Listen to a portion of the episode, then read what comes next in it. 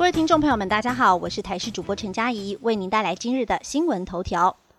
防疫四大松绑新制明天上路，居格走入历史，三季令也解除。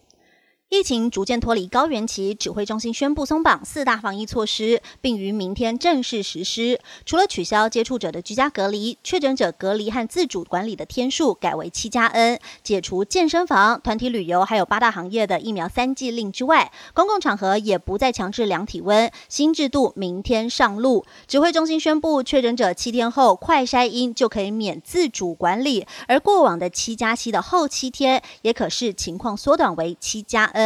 但如果是快筛阳性，在解除隔离之后，还是要进行最多七天的自主健康管理，期间可以外出，不会以快筛结果为限制，而且全程必须要戴口罩。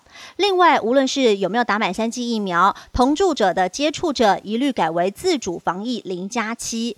而在民众填报的这个回报疫调系统时，也只需要填报两岁以上，还有未满两岁密切接触者的人数，不需要再填详细个人资讯了。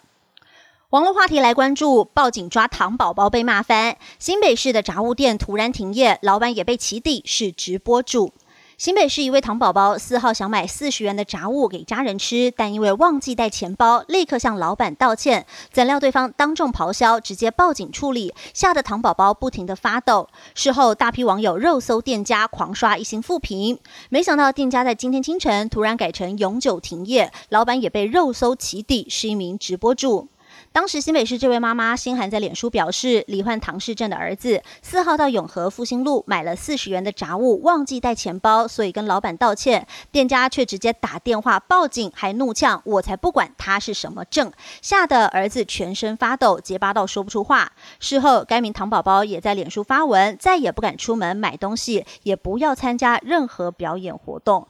而网友除了在 Google 狂刷一星负评，而现在老板也被肉搜出是一名直播主。有古董商的背景，欢迎古物买卖寄卖，宣称高价收购，更分享他收藏心得，说他花了五百多万元买到不少梦幻艺品。天气资讯来关心，快要放晴了，明天回温，而且礼拜三开始降雨明显趋缓。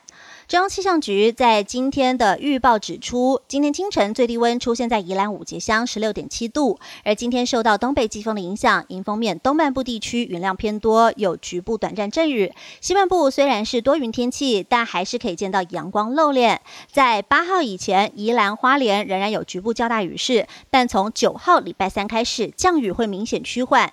礼拜在一起，未来一周天气会明显回温，中南部则是要留意日夜温差大。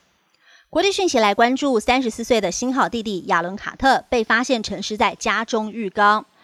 美国艺人亚伦卡特在当地时间五号上午被发现于加州的家中。在浴缸溺毙，得年三十四岁。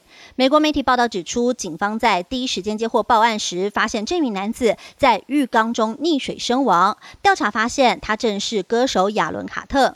目前还在调查真正的死亡原因。而亚伦·卡特在一九九七年九岁的时候就发行首张同名专辑，之后陆续推出了四张专辑。当时他也会跟哥哥所属的团体新好男孩一起巡演。后来转型为饶舌歌手，不过这几年一直有药物滥用的问题。题也多次进出乐界中心。以上新闻由台视新闻编辑播报，感谢您的收听。更多新闻内容，请锁定台视各界新闻以及台视新闻 YouTube 频道。